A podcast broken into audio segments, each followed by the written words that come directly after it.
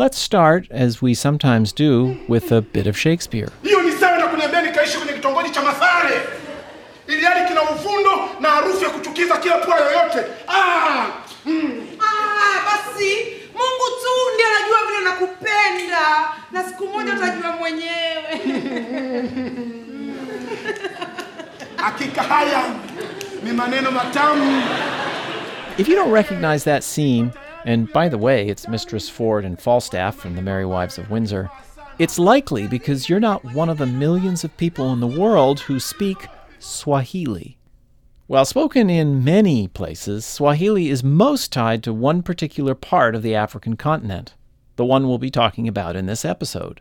This episode is about Shakespeare and East Africa.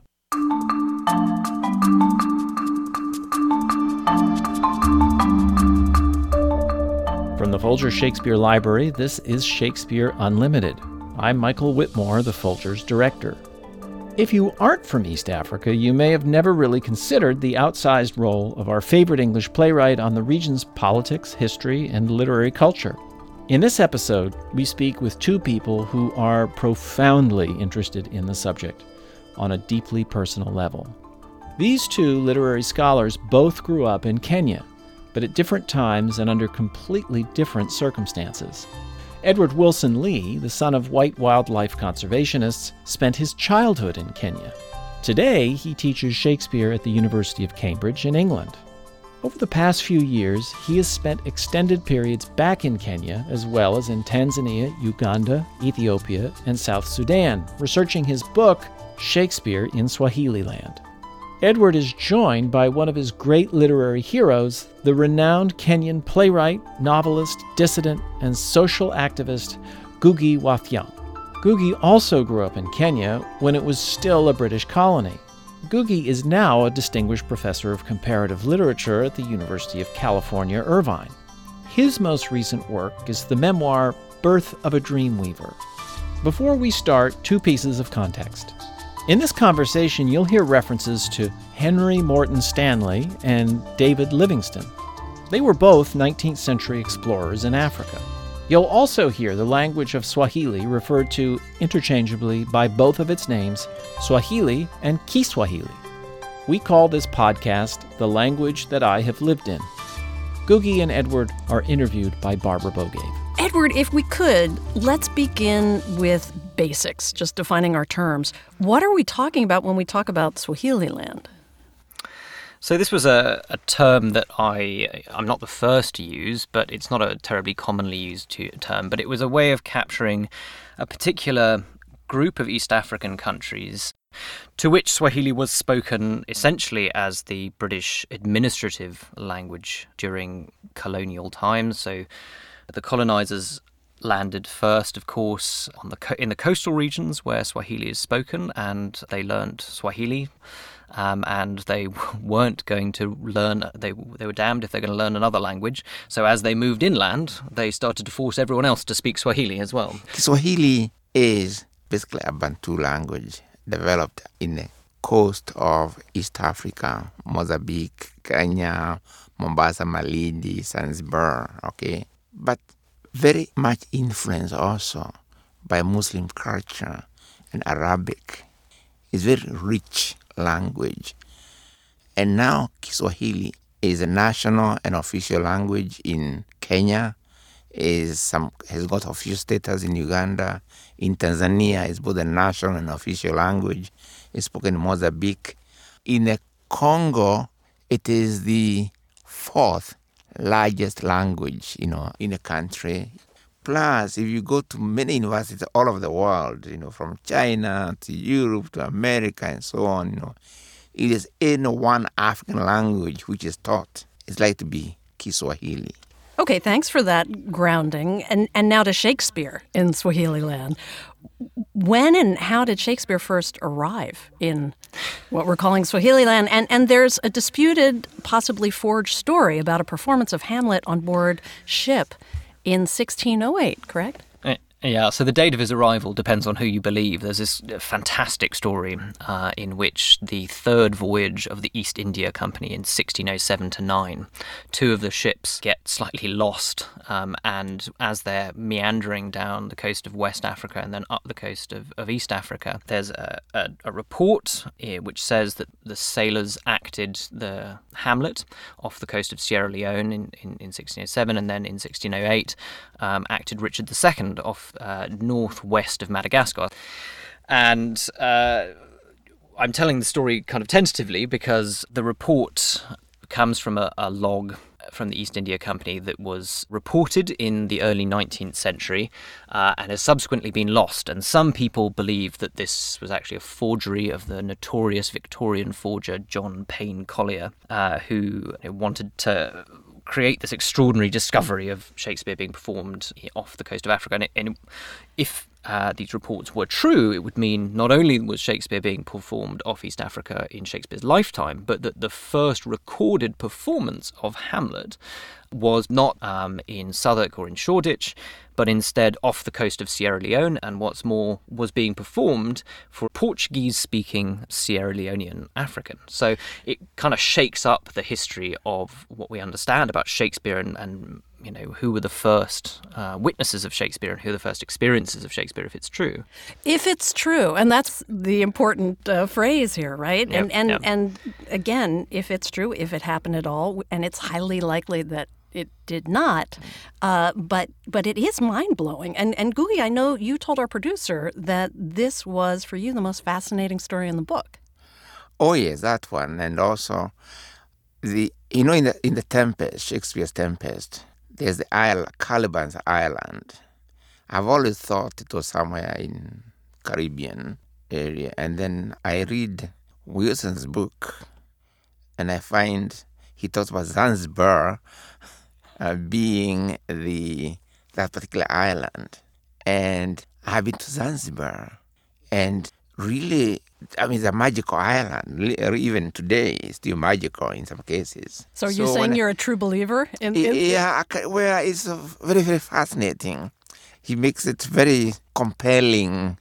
And if you go to Zanzibar, even today, you know, when Caliban is talking about, you know, how the magic of the island, the sounds he hears, you know, that whole thing could be actually a description of Zanzibar even today.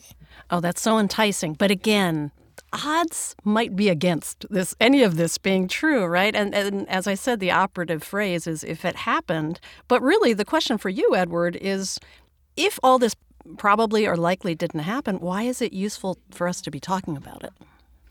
Well, so um, I think that story is illustrative because it's equally interesting if it didn't happen because it's representative of a particular urge that 19th century romantic and Victorian uh, British culture felt to find Shakespeare in the quote unquote dark continent. There was almost this kind of symbiotic relationship where Shakespeare's universality couldn't really prove itself unless he showed himself to, to also be capable of existing in this uh, in this faraway place. And this becomes part of a tradition when Captain Sir Richard Francis Burton and John Hanning Speke go off on their cartographic expedition um, to try and establish the source of the Nile, and they take with them the complete works of Shakespeare and spend the time reading the complete works of Shakespeare. Um, and Burton even uses uh, Shakespearean insult to have a go at Speke when Speke has the unforgivable luck to have found the Nile, the source of the Nile by himself when Burton wasn't there. He, you know, pulls a quote from the Two Gentlemen of Verona and says that uh, Speke, uh, as the damsel Lucetta says in the Two Gentlemen of Verona, like a woman's reason, I think it's so because I think it's so. So, uh, and and this begins a tradition where pretty much everyone who comes to East Africa from England in the 19th century talks about how they brought with them as their only reading the complete works of Shakespeare. So, the idea that this story uh, is trying to put across in the early 19th century of Shakespeare um, being first performed uh, off the coast of Sierra Leone is, I think, drawn from a deep Victorian fascination of. Um, couplings between what they think of this kind of amulet of British culture and this dark continent, which uh, fascinates and horrifies them in, in equal parts. And by amulet, do you mean that in the sense of uh, Shakespeare says is, is a signifier of c- civilization? Yeah, so I think a number of these bizarre Shakespeare on safari um, stories. Henry Morton Stanley is, is one of the great Shakespeare on safari storytellers. Uh, and one of the paradigmatic stories he tells is one in which you know he's in Congo and a tribe confronts him because they think he's making black magic by writing. And Morton Stanley is Henry Morton Stanley is pretending that you know these people have never seen writing, uh, whereas actually Arabic traders had been you know bringing written Qurans into this area for ages.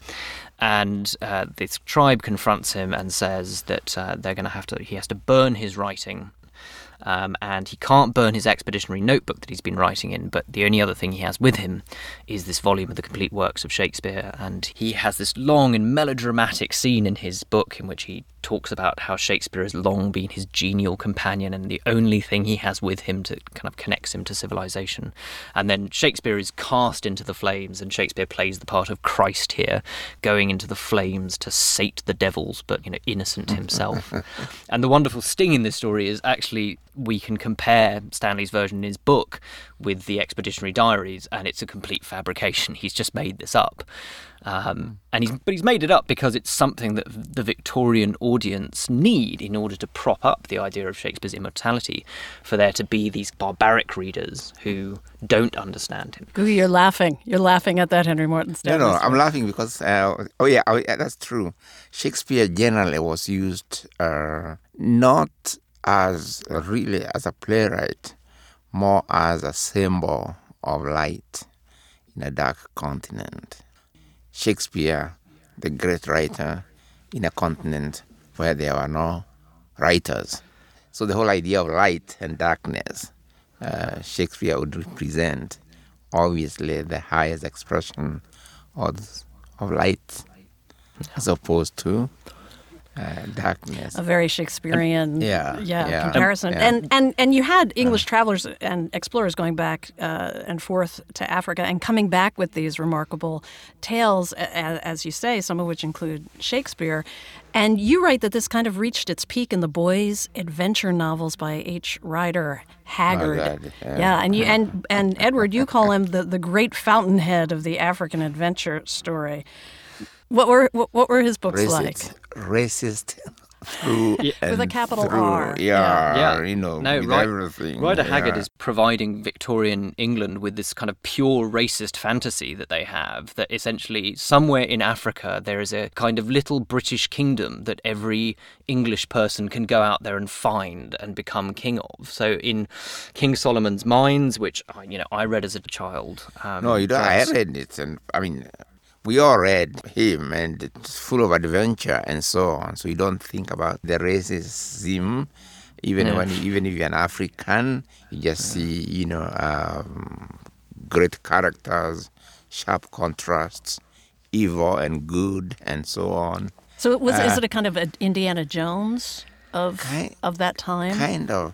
The idea of adventure you becomes very, very important. Yeah. so I mean, it, you're right. I mean, it's kind of Indiana Jones. It's man goes off and you know does tough things in the wilderness, but the structures, you know, as as you know, Ngugi will know now that you're older, you can look at it and see that what this was is some Englishman sets off into Africa and discovers a magical lost kingdom of basically lost European people, where he you know, fights a battle, marries the queen, and then ends up uh, as king of this kind of mythical lost kingdom in Africa. And the, the repeated nature of it makes it quite clear that this is a you know extraordinary racist and colonial fantasy. The you know, portrayal of okay, I can, but he provides a certain structure of images that later actually come to impact uh, the general portrayal of Africa. For instance, in Rider Haggard, the good, noble African is the one who does not question the presence of How convenient or even for- more the one who who cooperates with the uh, European adventurers in showing them where the hidden treasures are, right? Yeah. and that's the colonial that- line through and the, through. The, yeah. the very bad African, the evil, the one you don't want to associate with, for whom you have no empathy, are the ones who are trying to prevent Europeans from getting to the treasure.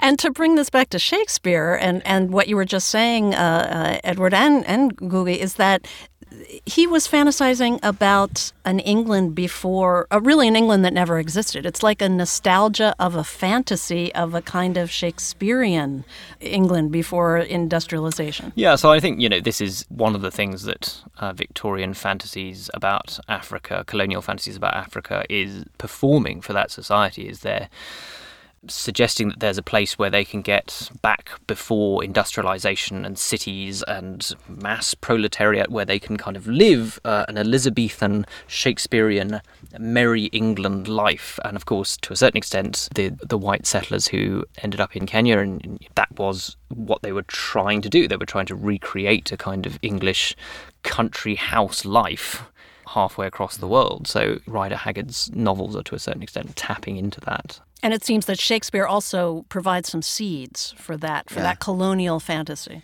More, I think more like we produce Shakespeare. You have no Shakespeare, right? So that's really the equation. Because it's nothing to do with what Shakespeare says about anything. It's more this that he is perfect writer, he is the this great writer, this is Unparalleled. an unparalleled mm. writer, you know. Mm. Uh, you have not produced a, a Shakespeare. That approach, I think, yeah. Yeah.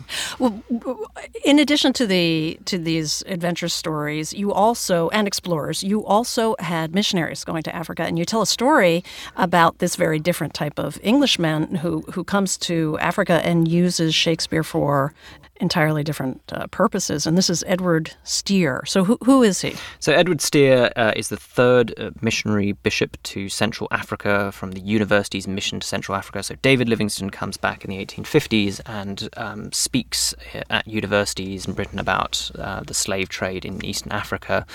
And uh, charitable societies get together and, and send a bishop out to East Africa to try and convert the natives to Christianity.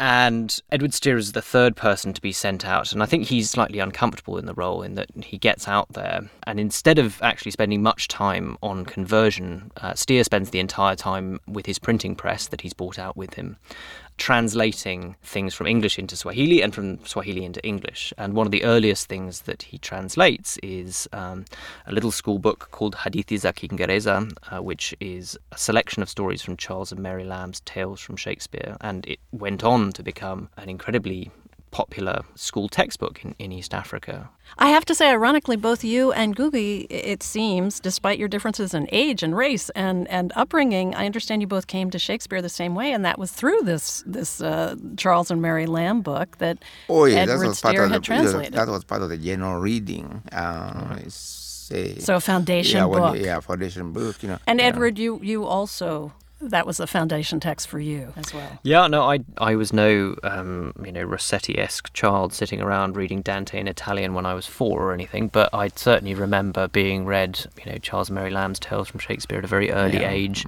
But and this uh, is at, was- at where in boarding school in, in England, in Europe. no, no, this was sorry, this was at school in Kenya. Um, so so at an early age, so probably six or seven years old um, in, in Nairobi, where I was at school at that time. Generally, the syllabus in the school system was broadly based on what would have obtained in London. So I'm not surprised that I, I've been to Hong Kong, for instance, and Malaysia. Same and, same and when syllabus, we talk, right? And when Oh. we uh-huh. talk, you know, we somebody will talk and then we we are talking about the same thing.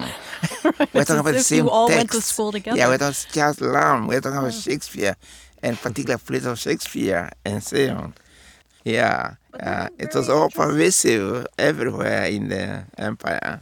Just to illustrate how all pervasive Shakespeare was as a talisman, really more than anything else, was I went to a school called Alliance High School in Kenya. But I remember in my years there, between 1955 to 1959, my four years there was Shakespeare. Every year, at the end of the year, you know, sort of there'll be a major production of Shakespeare. Not talk about a Shakespearean text being part of the courses from first year, second year, third year, fourth year. So one came to think of, see, it was, well, it's as if there was no other playwright in the world. Let me put that. Shakespeare, right? So he was all pervasive. Uh, his presence was enormous. And even then, there's this persistent thread that he is, the example of light at its highest clarity.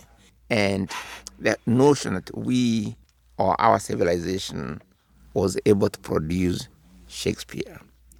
The implication being all the time, where is you, or rather, you never produced Shakespeare. Just in the same way as the idea of inventing the wheel was used. You never invent the wheel. So in the same breath, you never had uh, Shakespeare. So some of these have contradictory, of course, you know, um, impact. For instance, it was actually through Shakespeare that gradually some students at Alliance High School start writing their own plays in Kiswahili to perform in um, African townships and so on. And I remember some of the plays that we did at the time, written by the students, we had this had a Shakespearean structure to them and so on. They are inspired actually by Shakespeare.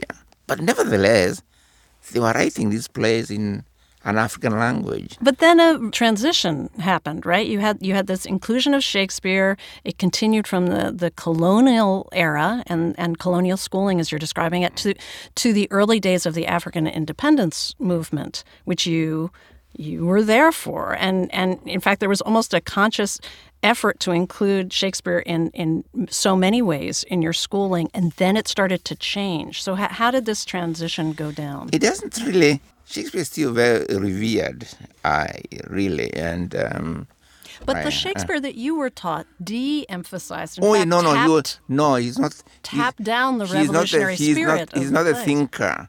You know, he's a genius of that civilization kind of thing. You know, uh, idol, an uh, You know, icon, kind of mindless genius, if you like.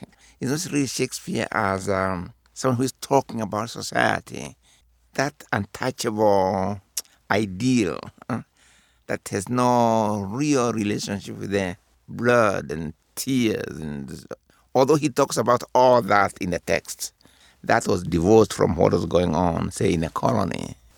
But what happens though after independence is that when some of us me well try to change the way literature is taught and we try to to center it with africa as a center as opposed to a yeah, tool, suppose. a tool yeah, of, yeah, of yeah, cultural right, yeah, hegemony. yeah, right.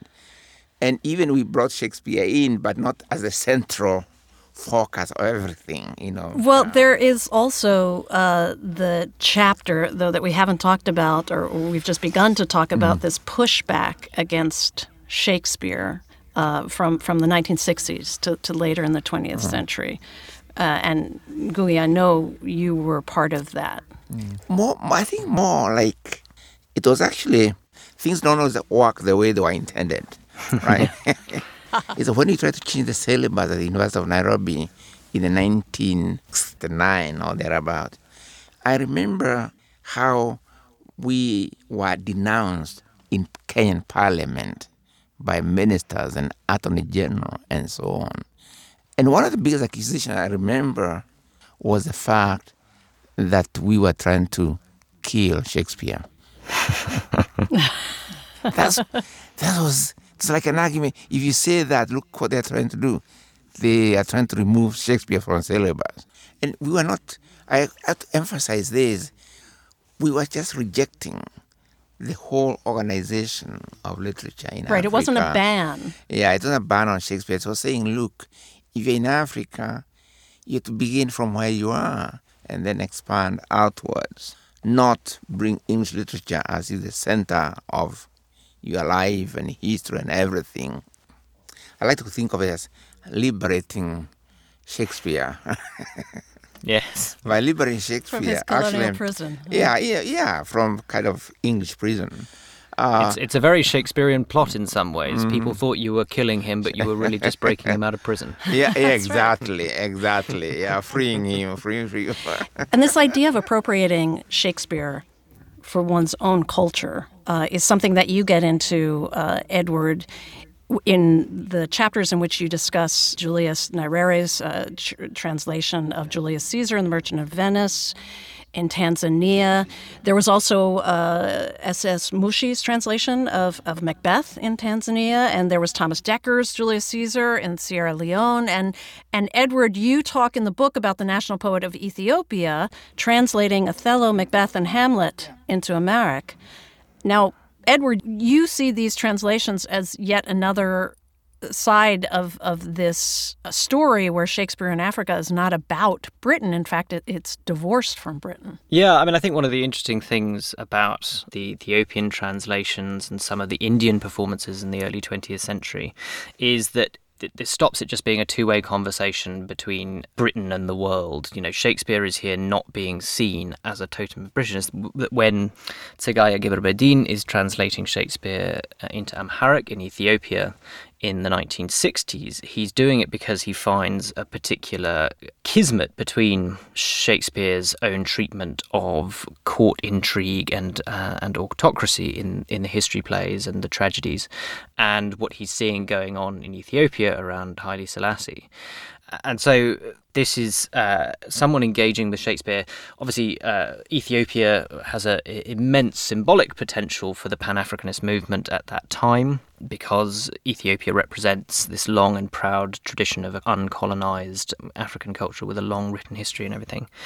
So, in part, Haile Selassie's patronage of the poet who is translating these things is to do with showing Ethiopian culture and showing Amharic to be on the level of other great world cultures actually the way in which uh, Tsegaye Gabre-Medhin is translating it is quite a subversive way, and and that turns it into much more internal conversation and something that uh, you know I think he's translating Shakespeare not as some kind of totem or, or idol, but as someone who, who he's finding great great affinities with as a writer. You know where the story of Shakespeare in, in East Africa, it, some of its most interesting parts are where it becomes detached from being used as a kind of British idol or being rejected as a British idol. You know, for instance, a lot of the Ethiopian Shakespeare influence comes from Russian cinema.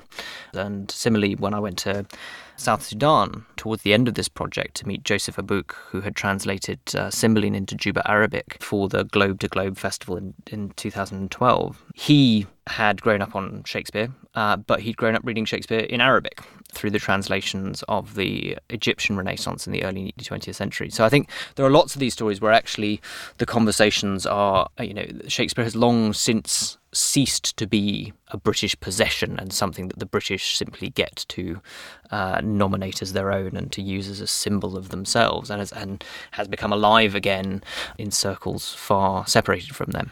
And this this gets to really, I think, the central. I, I guess what we constantly talking about it, and it's a cliche by now the, the universality of Shakespeare. And from what both of you are saying, in Africa's case, it might be more to the point to think about it in terms not of universality, but that Shakespeare's literally ubiquitous. It's it's it's in the it's your foundation text. It's the works are simply available and accessible in the most literal sense. It's unavoidable in culture, and that that's kind of looking at it that way. It's a bit of a reality check. Yeah.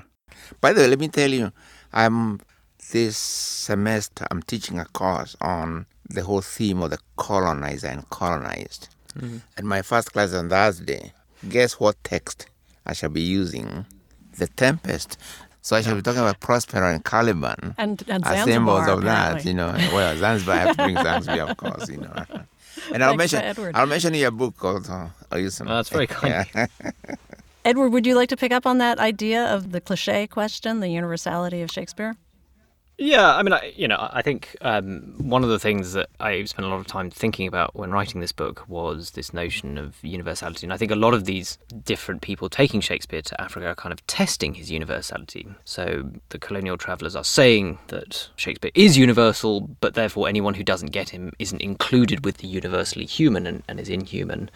Whereas the missionaries who translate him uh, have, uh, you know, an idea in a creator God who created everyone, and therefore everyone must have some sort of shared language and shared beauty that they can all appreciate. And they, so they all have these different versions of universality. You know, so I, I think Shakespearean universality in, in reality obviously has a lot more to do with power struggle and his the, the ubiquity that has come through the, the size of the, the British Empire. Um, but I think that's, you know, there, there are redeemable ideas of his if not universality, his universal accessibility. Shakespeare first and foremost is a storyteller and in order to create compelling stories he doesn't flatten his characters he gives them motives and depth and, and, and so on and so forth. So i think the fact that people even after the trauma of having this text imposed upon them by colonialization can come back to it in, in a different guise at a different time and see something else in it speaks to Shakespeare's, if not universality, at least his extraordinary, almost unparalleled openness to being appropriated and to being uh, read in different ways and to appealing to different people. Yeah. No, he is a great writer, and you really put it this way. As a writer, I've got to appreciate him even more when I see his range of characters from the highest social grouping to the socially low in terms of structures of the societies and so on. The way he looked at how power actually operates in society. He tackles things like racism in the case of Othello. He can sort of, has not been said better, you know, Merchant of Venice and anti Semitism and, you know, sort of, you know, he has really packed a lot of things in uh, his text. And the struggle of, a Shakespeare, quite frankly, was the colonial Shakespeare tried to ensure that the content of his play had no relevance. So the struggle really was so let's have Shakespeare, but must be this sanitized Shakespeare, not the Shakespeare who talks about Macbeth uh, assassinating Banquo in his bedroom as a guest. If this happened today, oh my God, you know, that'd be something else. But it's there in Shakespeare. So it's a question really appropriating that essential Shakespeare.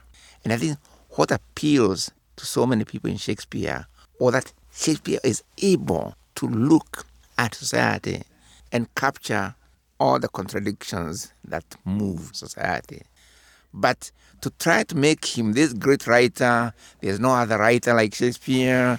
It's a fantasy. Well, yeah. it's a fantasy that no one who ever Yeah, read right. Shakespeare could possibly, uh, Yeah. Mm. you know, could possibly have, because of course that kind of idol in Shakespeare always turns out to be, you know, the tyrant, uh, the person set apart. You know, Richard III tries Mm. to pretend to be this kind of pious idol and turns out to be an evil rooting hog. so Shakespeare has no sympathy for alabaster idol types generally. It, I could talk all day with you, both of you about Shakespeare, and it's such a pleasure. Thank you so much for doing this. Okay, thank you. Thank you, Barbara. Yeah, thank you for, for hosting. Edward Wilson Lee teaches medieval and early modern literature, including Shakespeare, at Sydney Sussex College at the University of Cambridge in England. He is the author of the 2016 book Shakespeare in Swahili Land In Search of a Global Poet, published by Farrar Straus Giroux. Kenyan novelist and playwright Ngugi wa Thiong'o is a distinguished professor of English and comparative literature at the University of California, Irvine. His most recent work is a memoir, Birth of a Dreamweaver A Writer's Awakening, which was published by the New Press in 2016. Ngugi and Edward were interviewed by Barbara Bogaev. The Language That I Have Lived In was produced by Richard Paul. Garland Scott is the associate producer. It was edited by Gail Kern Paster and Esther Farrington. We had help from Barbara Caldwell at the University of California, Irvine, Evan Marquardt at Voice Tracks West in Studio City, California, and Roger Chatterton at Kite Recording Studio in Cambridge, England. If you've been enjoying Shakespeare Unlimited, I hope you'll consider reviewing the podcast on whatever platform you get the podcast from. It helps us get the word out to people who haven't heard it, people who might enjoy it. We'd really appreciate your help. Thanks. Shakespeare Unlimited comes to you from the Folger Shakespeare Library. Home to the world's largest Shakespeare collection, the Folger is dedicated to advancing knowledge and the arts. You can find more about the Folger at our website, folger.edu. For the Folger Shakespeare Library, I'm Folger Director Michael Whitmore.